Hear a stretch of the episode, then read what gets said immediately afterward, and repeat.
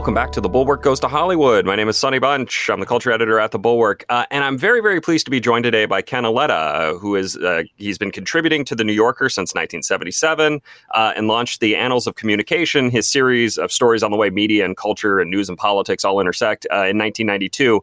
He's the author of 13 books uh, and of some of my all time favorite pieces in one of my all time favorite magazines. Uh, you, the 2014 profile of Theranos' Elizabeth Holmes 2006 piece on Anthony Pellicano uh, scandal and the effects that it had on the powerhouse LA Hollywood lawyer Bertram Fields.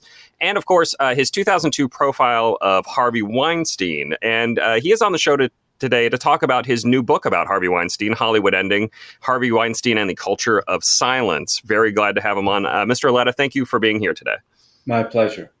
Um, so I want to expand on the subhead of your book very briefly here because there's a there's an interesting passage that kind of really gets to the theme, right? Here it is. Quote, if you were an actor, director, or screenwriter with Oscar dreams, Harvey was an especially important gatekeeper. His secrets also stayed secret because in the movie business, abnormal male sexual aggression was thought to be common, fit for private whispers, but not public shame. This was Hollywood's culture of silence. Uh, end quote. Um, but that's kind of only half the story, really, right? I like how how did Hollywood's desire to keep its secrets dovetail with the trade and gossip press's desire to maintain access? Well, clearly, one of the things that, and I quote some reporters, gossip columnists, is saying that that they they kept quiet about certain things. They saw drug use, for instance, some of the Miramax screening parties afterwards, and they kept silent because that was their ticket to come back to more screenings and, and get more invitations. Harvey had enormous power, and one of the things my book tries to do is explore his power and how he used and both abused it as well. And and the the culture in Hollywood not unlike the culture in the Republican Party today with Donald Trump telling lies and just acqui- Republicans acquiescing and, and because they're afraid he's going to run run candidates against them in primaries, or or the blue shield in the police departments which protect misbehaving cops from you don't want to feel like a rat, so you conform and keep your mouth shut, and and Republicans keeping their mouth shut, and people in Hollywood who knew or should have known that Harvey was abusing women kept their mouths shut and allowed him for two, more than four decades to continually abuse women. Let's talk about Harvey Weinstein's uh, rise because I, I, do think it's an um, it's it's an interesting uh, story here. I mean, here is a guy who is a, he's seen as a genuine tastemaker, and I think rightly seen as a genuine tastemaker. Arguably, you know, did as much to change the way and the, the sort of movies that were made uh, since Robert Evans, you know, the producer of The Godfather, or a uh, beloved director like Steven Spielberg. How did his power as a tastemaker uh, both ingratiate him into Hollywood and protect him from some of these criticisms? Well, one of the things, I mean, he, as, as you allude to, I mean, he made amazing and distributed amazing movies. Pulp Fiction, My Left Foot, Crying Game, uh, Sex, Lies, and Videotape. One can go on and on and and you can't erase that legacy uh, of movies that he had a hand in and his talent. And, and my book tries to show his talent as well as his monstrosity. But if you're an actor or director or and you and you have ambitions to really be associated with great movies and maybe win Academy Awards, um, someone who's making those kind of movies was someone you want to be associated with, as opposed to people who are doing these sequel movies, you know, Killer Bees and stuff like that. And so Harvey had, was a magnet for for people who thought they were talented and had a shot at, at, at really, you know, a great career. Yeah, and and there's a um, there's kind of a flip side to this coin, right? James Ivory, uh, you know, of the the famed Merchant Ivory production team, told David Carr back in 1994 or whatever, uh, you know, he's both a genius. Quote: He's both a genius and an asshole, and unfortunately, those things right. seem to go together. End quote. I mean, that is that is a, a common Hollywood thing, right? You hear about the the monstrous uh, mean director producer who is who is you know just kind of a jerk to everyone, but it's worth it because they make great movies. No, no question. And uh, you know, but one, I mean, I, one of the things I try to do in the book is to look at the history of what's called the casting couch, which was Harvey's defense for himself. Mm-hmm. He said these were consensual affairs I was having with these women. It was it was traditional casting couch stuff that always took place in Hollywood over the many many decades. But there's a difference between casting couch and rape. Harvey was raping women. Mm-hmm. That's a criminal offense. Casting couches not, may not be uh, always yeah. a, criminal offense, but if you read the descriptions that I provide in the book, and be, before me, much more impactfully, uh, you know, the two New York Times reporters and Ronan Farrow in the New Yorker, he was holding women down. He was violently accosting them. And, and that's that was a criminal offense. One of the reasons he was convicted and sentenced to 23 years in prison in New York State. Yeah, we will get to the the New Yorker story in a minute because there's an interesting uh, connection you have to that. Um, uh, I, I, before we do that, though, I, I want to talk a little bit about the way um, that Weinstein uh, was able to kind of connect politics and culture. Uh, in your book, you highlight um, the way he had promoted My Left Foot, right, by having Daniel Day Lewis appear before Congress. Um, and from there, he became a genuine power broker in the Democratic Party, right? He's doing fundraisers for Hillary Clinton. One of President Obama's daughters has an internship at the Weinstein Company. Um, the most, I mean, I like it's it's hard to. I I I don't want to say this is funny, but there is a darkly humorous moment in the uh, in, in his downfall where he says, you know. Uh, I've learned my lesson and I'm going to turn my anger on the NRA and Wayne LaPierre. I mean, how how to what extent was he connected by his political connections as as all of this was going on as people were you know whispering but not really talking about what happened Harvey had, uh, uh, you could argue he was deluded, but he believed he was, as he once proudly proclaimed, I'm the effing sheriff of this effing town.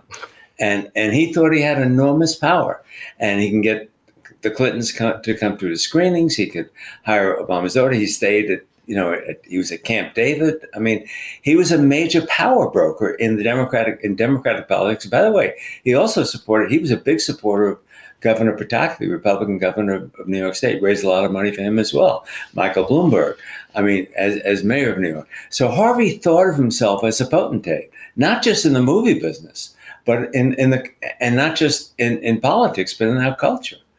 People gravitated; they wanted to be in his presence. He was Harvey; they knew him by his first name, and and I think that went to his head, and he, he thought he can get away with everything. And for many many years, he did the the idea of uh, being there, there's a very uh, again kind of amusing story in your book where he's he's you know saying that he he needs to have sit downs with prime ministers and there there's you know extending beyond the borders of America. I how how I mean it's it is it is an almost amazing level of self delusion I, I just I, I, I you know as somebody who spends a lot of time around Hollywood people and who like knows lots of folks like this even even then it is still kind of like wow I can't believe he thought he could do all this well it, you know there's I tell a story in the book where he went to a wedding in Rome of a former associate and it was very very hot and he was really uncomfortable and he says to his assistant get the Pope on the line I'll, I want to see if I can air condition this church well, get the, the, the, thought that you could get the Pope on the line. I mean, it's quite unbelievable that he would he would have that level of self delusion. And yeah. but that's what he he thought he was a. He thought he was a really big deal. Yeah. Um, and one of the ways, uh, again, this this kind of intertwining of politics and culture and all that, uh, you know, there there is.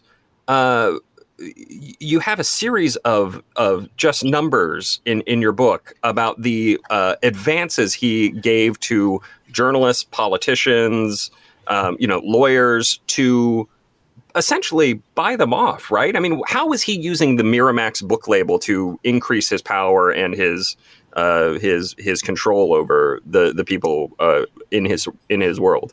He started Miramax Books, and he gave a number of book contracts out Mika and Joe and and Tim Russert, and who was a bestseller for him, by the way. I mean, some of them really turned out well. But he was giving screenplay contracts to gossip columnists, and and he used he used his power as a as a studio head to give contracts for, for films to to journalists, and as well as inviting them to screenings and parties, etc., and, and giving them exclusive interviews.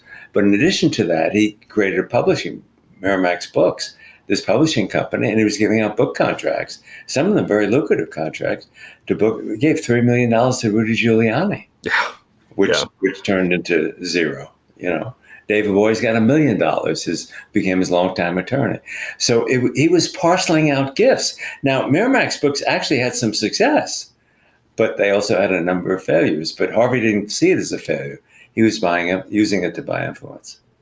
And this, uh, the the the Miramax books and the uh, the magazine that he tried to start brings him into conflict conflict with Disney, which he you know Disney has purchased Miramax at this point, and he is now kind of using Disney money to fund his empire building, his own personal empire building. What what was the story there, and how did Disney feel? Uh, how did Disney, and in the form of Bob Iger and Michael Eisner, feel about uh, Harvey Weinstein?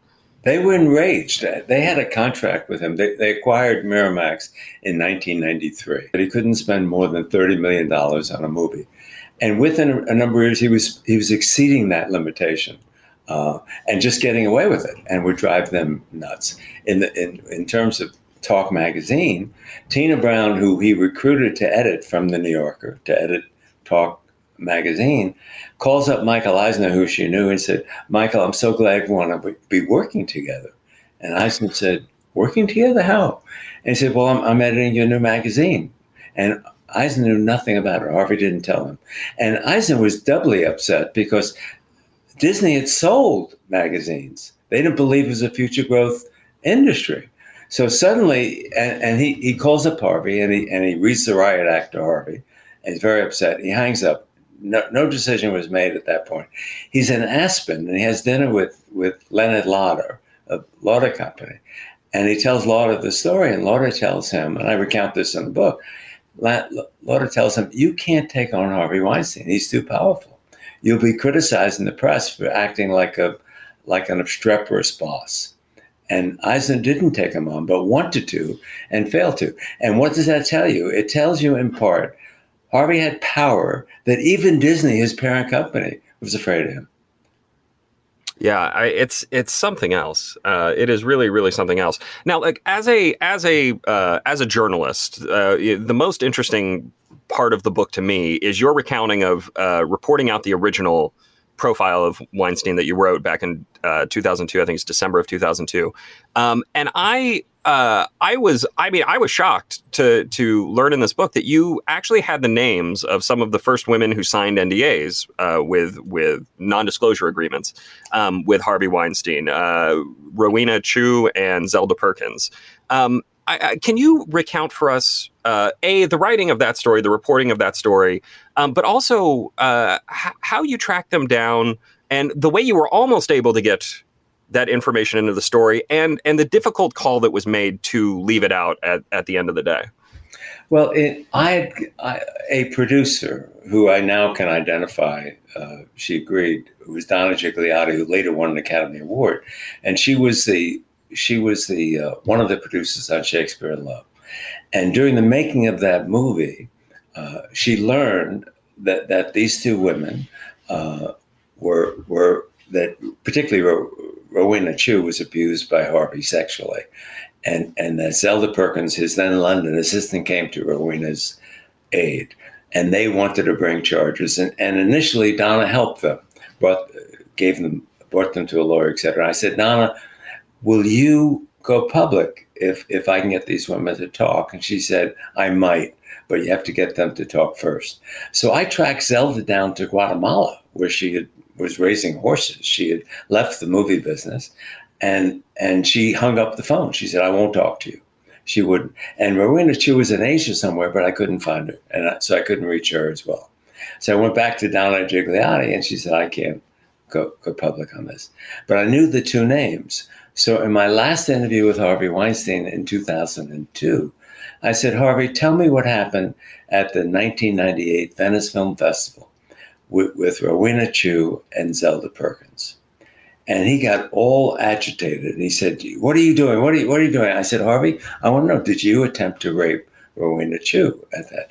Harvey at that point stood up. We were in a small conference room, just the two of us. He said, My last interview, I'd done about 12 hours of interviews, but I watched him for months and, and reported the story for months. He stood up and stood over me and he clenched his fists and his lip was trembling. And he says, If you run that story, uh, it will destroy my marriage to Eve and, and my three young teenage daughters. Their lives will be, uh, you know, really wrecked in many ways. And I'm sitting down and he's standing up, and I'm saying, My God, I can't continue to sit down. He'll take a poke at me. I'm a, I'm a sitting duck. So I stood up and I faced him. We're roughly the same height. He was about 100 pounds more than me. But as I faced him, as I stood up, suddenly, what did Harvey do? He started to cry. And I don't mean a tear rolling down his cheek, I mean wailing. Oh, it's going to destroy my life. It's terrible. You can't do that. And so I am thinking, is this just a bully who, when confronted, backs down and and and and caves? Is this a guy who was really terrified for the first time that he would be exposed in a story? So what happened then? He didn't know whether we're going to run that story or not, and he thought we might. And David Remnick, the editor of the New Yorker, said, "Ken, I don't know how we can run the story. We don't have any women." It, it's just conjecture. We don't have any woman who's come out and says he did this to me or he attempted to do this to me. And and if we do that, we're like the National Enquirer. We can't do it. I agreed with them. We couldn't run the story unless we had women on the record, and they wouldn't go on the record. So the story didn't run in 2002 because of that. Uh, there, there's a there's an interesting uh, part in this in this story where you say you write that if you had written the story then you uh, likely would have said that he he raped these women or he raped, raped Rowena. Rowena. Um, and that that would have been wrong. I mean, knowing is I learned from interviewing her in, in more recently for the book that she was not raped. And I, I mean, I just I feel like it's a uh, there's a lot of talk. Everybody talks about media ethics, but I do think this is a very important example of the the difficult balancing act you have to do as a reporter. I mean, I you don't want to be wrong. You also don't want to miss the story. Um, and it's it's it's just it really is. I, I, cannot recommend this book enough for if you were an aspiring journalist or if you're just interested in how journalism works. That that whole section is really uh, great and worth reading. Um, the story does eventually come to the New Yorker, though. Uh, Ronan Farrow is working at NBC. He's working on a big story about Harvey Weinstein. He has people uh, who will go on the record and some who will, you know, only speak kind of on background or, or you know, hidden on camera. Um, and NBC kills it. You know, part this is the Harvey Weinstein uh, protection machine at work. Um, you talked to him. How did you uh, help bring his his blockbuster reporting to the New Yorker? Well, what happened was uh, I didn't know Ronan Farrow, and he called me in the spring of 2017. This is eight months before Harvey was exposed in, in the fall of 2017. He called me, he said he's doing a story. He told me what he was reporting on. Uh, you know, I only knew him because he was Woody Allen's son, and he had gotten involved in defending his sister, who claimed that Woody Allen, her father, had abused her sexually. I was a little wary because I, I saying is he is Ronan Farrow a journalist or is he a, a zealot? And and does he? And he convinced me in that conversation by the kind of questions he was asking that he was acting like a journal, a careful journalist. So he asked me if he could have access to my papers, which are on file at the New York Public Library, and I gave him access to them on the Harvey Weinstein uh, reporting I did in 2002. He then called me up in, in later in the spring and said, "Can I interview you for? I'm doing a piece for NBC on on Harvey Weinstein." I said, "Sure, but yeah, I'm doing a book, so you have to come out and visit me. Um, I'm in Bridgehampton um, to to do the interview." Um, he came out and we spent about four hours together. And one of the things, at some point, I said to him, "So what have you got?" And he said to me, "Well, I've got." Three women on tape by name saying that Harvey sexually abused them. I've got five women on tape, but shielded, camouflaged. Their name's not revealed, their face is not revealed, saying that Harvey sexually abused them. And I've got an audio tape of the Italian model who who claimed that Harvey grabbed her breasts in 2015, and the police wired her, and he he confessed uh, when he met her that in fact he had done that. I said, "My God, you've broken the case. What's the next step?" He said, "Well, I I, I meet with the president of NBC News, uh, Noah Oppenheim, on August 8th." I said, "Great." I didn't hear from him August 8th. On August 9th, I called Ronan. I said, So how'd you do? And he sounded depressed. He said, Well, uh, they, killed the story. They killed me. I'm, I'm off the case at NBC. They said I could take it elsewhere, but who would who would want it? He didn't ask that as a question. It was just a statement he was making. I said, Ronan, give me your number. I'll call you back. And I, I took his number down. I called David Remnick, the editor of the New Yorker, and I said, David, I think this guy Ronan Farrow has broken the case that we couldn't break 15 years ago. And and he's judicious was the word I used. I said, he sounds very judicious to me. He said, have him call me on Monday morning. This was he was closing an issue at, at that point. So Ronan called him, and the next is history. I mean, he he he got the goods over the next seven, eight weeks and and published the story. NBC came to me, a very senior executive who I promised not to name, and I don't in the book, but I tell the story of what the executive said. He said, Ronan didn't have the goods at NBC. He only got the goods after he went to New Yorker. And that's what they claimed to the press at the time about Ronan. So NBC says this, Ronan says that. I said, there's actually a way to adjudicate who's telling the truth. Let's go to the New Yorker editor who edited the piece and say, what did she, what did, what did she learn? What did he actually bring to the New Yorker when he came to them in August of 2017? And she said the following to me, both in verbal form and then in an email. He had three women on. He had three women. He had five women camouflage, and he had the audio tape. He had all of that. So NBC is not telling the truth. Yeah. Period. And and uh, again, getting back to the web of influence here, uh, I believe Oppenheim had a deal with Weinstein for a script. Was that right? No, he did. Uh, the, there are five theories as to what would explain why NBC would kill Ronan Farrow's story. I don't know whether any of them are true or, or but th- this the conjecture. One is that Noah Oppenheim is a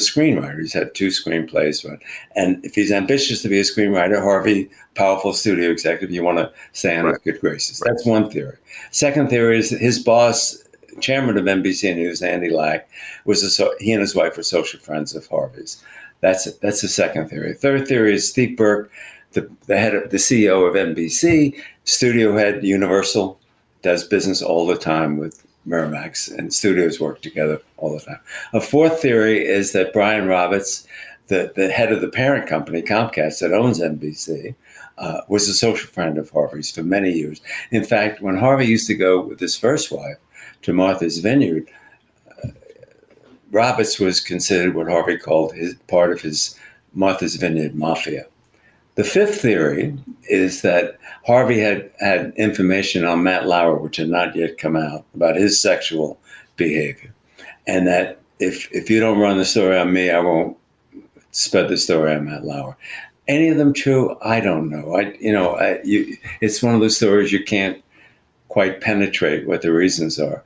What you can penetrate is that they killed a really good story, much to their embarrassment. Yeah. Yeah, I mean, I, I, I, remember when that story broke. I was like, oh, they finally, they finally have it. Uh, that's that's this is great.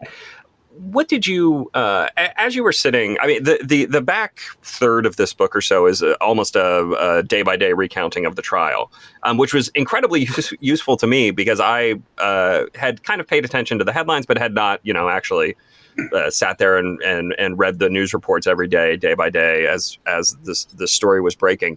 As you were sitting there in the courtroom, did you uh, get the sense that uh, Harvey was cooked? Did you think he could get out of this? I mean, I as a as a witness and a you know uh, a a regular viewer of it, what was your uh, sense in the courtroom? Uh, my sense in the courtroom was that the case that the prosecution had a stronger case than than Harvey had in his defense. But the weakness of the prosecution case, and they tried to, to build around this, was several of these women, despite the fact that Harvey raped them, continued to keep in touch with them. And not only keep in touch with them, sometimes have consensual sex with them after the alleged rapes. And in some cases, had me email exchanged with them. I miss you, big guy, was one of the statements made, et cetera. And the prosecution had to overcome the sense that the jury might have that these women were ambitious young women who were, who were seeking to further their career and had sex with Harvey willingly uh, in order to further their career. And that, that was the obstacle that the defense had to had to overcome. And one of the ways they did it was by constantly harping on this this problem, but also by inviting Dr. Barbara Ziv of Temple University to appear as a rape expert. And one of the things she said to the jury, which was quite stunning, is that 40% of rape victims keep in touch with the rapist afterwards. So women keep in touch, and why? And what the prosecution did was try to answer that why question. Women keep in touch because in denial. It really didn't happen to me. Or they, or they, or they say, I'm at fault. Harvey's not at fault. I'm, I'm really at fault. Or they say, I'm afraid. I don't want to go against this guy. He's too powerful. That's among many multiple reasons that women have for why they would keep quiet and, and, and not come forward. And I think the prosecution successfully convinced the jury that it was not the overriding issue. The overriding issue was Harvey abused these women.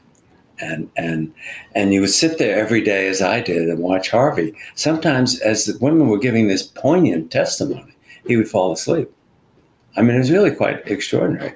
And and you say to yourself, is it is there some, something physically wrong with Harvey, which there was, by the way, or is it that he's he has so so little empathy that he can't even relate to the pain these women are expressing on the witness stand. The jury did, and they found yeah. him guilty.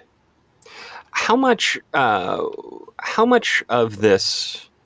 Uh, I, I'm curious from your perspective as somebody who reported this out in 2002, who who watches the trial in in uh, in recent years, and has now written this book. How much has the culture shifted on understanding of uh, rape victims and how uh, how how to treat the aggressors in these cases?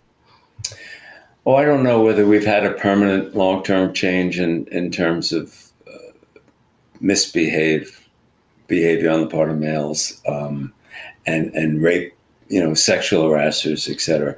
There's no question that that men are more self aware of the dangers of misbehavior and, and so you see any number of executives you talk to say they will not meet with a woman alone in their office. If they do, the door is always going to be open uh, because they don't want to be accused of, of somehow mistreating that person. So is that a long term change? I don't know. And by the way, if it is a long term change, there are problems with that. Because one of the values of hiring young people is that they can talk to you and be mentored by you and the mentoring function with, with people not only be, not being in the office because of COVID, but also because men are so self-conscious as to not appear to be harassing or abusing women, that there's less mentoring going on. So that that's a, one that's a negative uh, against the overall positive of, of the consciousness being raised by by yeah. men. How permanent that is, I don't know. Yeah. There's a there's a figure in this uh, in this whole story who we haven't talked about at all yet, uh, and that's and that person is Bob Weinstein. Okay, you know Bob Weinstein is a he's an interesting figure. You you you track their their rise together in the early years in Buffalo and uh, and then then Manhattan. Um, you know, he he is the guy. He personally signs the checks for for Chiu and Perkins, right? He uh, he he tells you that his brother claimed he was b- being blackmailed, um, and he comes across as relatively contrite in your book, also angry. I mean, he's like, there's this wonderful little anecdote at the end where Harvey asks him to pay, you know, three and a half million dollars for the rights to Dogma, which a movie I enjoy. I like that movie, but is in there's no universe in which that movie's worth three and a half million dollars to you know sell on DVD and Blu-ray uh, anymore. Um, what is your what's your sense of Bob Weinstein and what he knew and when he knew it and and how he has actually responded to the the all of the revelations and and everything else bob was called Bobby. He was two years younger than than Harvey, and they shared a room in Queens, Flushing, Queens. And he w- he was Harvey's co-head uh, of Miramax. They were equal partners, uh, and and and, and Bob brought his talents as well uh, to to Miramax. But he he was the junior par- partner, the junior brother, the younger brother. And when Harvey came to him in 1998, and he said, Rowena Chiu, I was having an affair with this woman, Rowena Chiu, and she threatened to, if I broke up with her, to tell, go public and tell my wife and expose my wife and kids to this. Bob, I need your help. Bob then wrote the two non-disclosure checks, totaling almost five hundred million, five hundred thousand dollars for both women, so two fifty each, roughly. Um, when I asked Bob uh, then and subsequently, um, how do you? Wh- why did you lay out that money? What did you know? He said Harvey told me he was being blackmailed. I was helping my brother out, and and I said, did you know not know he was raping women? And he said, I had no idea he was raping. I knew my brother was a sex addict. And at one point, I got him, in, helped get him into a treatment program after he was exposed in the fall of 2017. Bob became, I found in the reporting for this book, a different person. He was, he, he was an alcoholic at some point, and he went into treatment and became a true believer in, in, in the ethos of therapy, talking it out, confronting your demons, etc and and tried to persuade his brother to do something similar and failed. And in the end, he set up a, a, program for Harvey to go to in Arizona after he was exposed in the fall of 17. And, and Harvey, instead of entering the program and, and participating with the other people and, and cleansing yourself, being contrite, you know, showing, you know, that you really want to learn something. Harvey stayed in a hotel, didn't stay in the cottages where the other residents stayed, and and ate at diners, was on his telephone all the time, and basically left the program early. Bob stopped speaking to his brother and hasn't spoken to him since that period of time, um, and is angry. And but he insists that he had no idea that Harvey was was abusive, and welcomes the fact that the jury found him guilty of it and believes that they properly found him guilty of it. But he said he didn't know. Yeah. Yeah, it's. Uh, I mean, it's it's one of these things where it's hard to imagine not knowing, but at the same time, you know, everyone.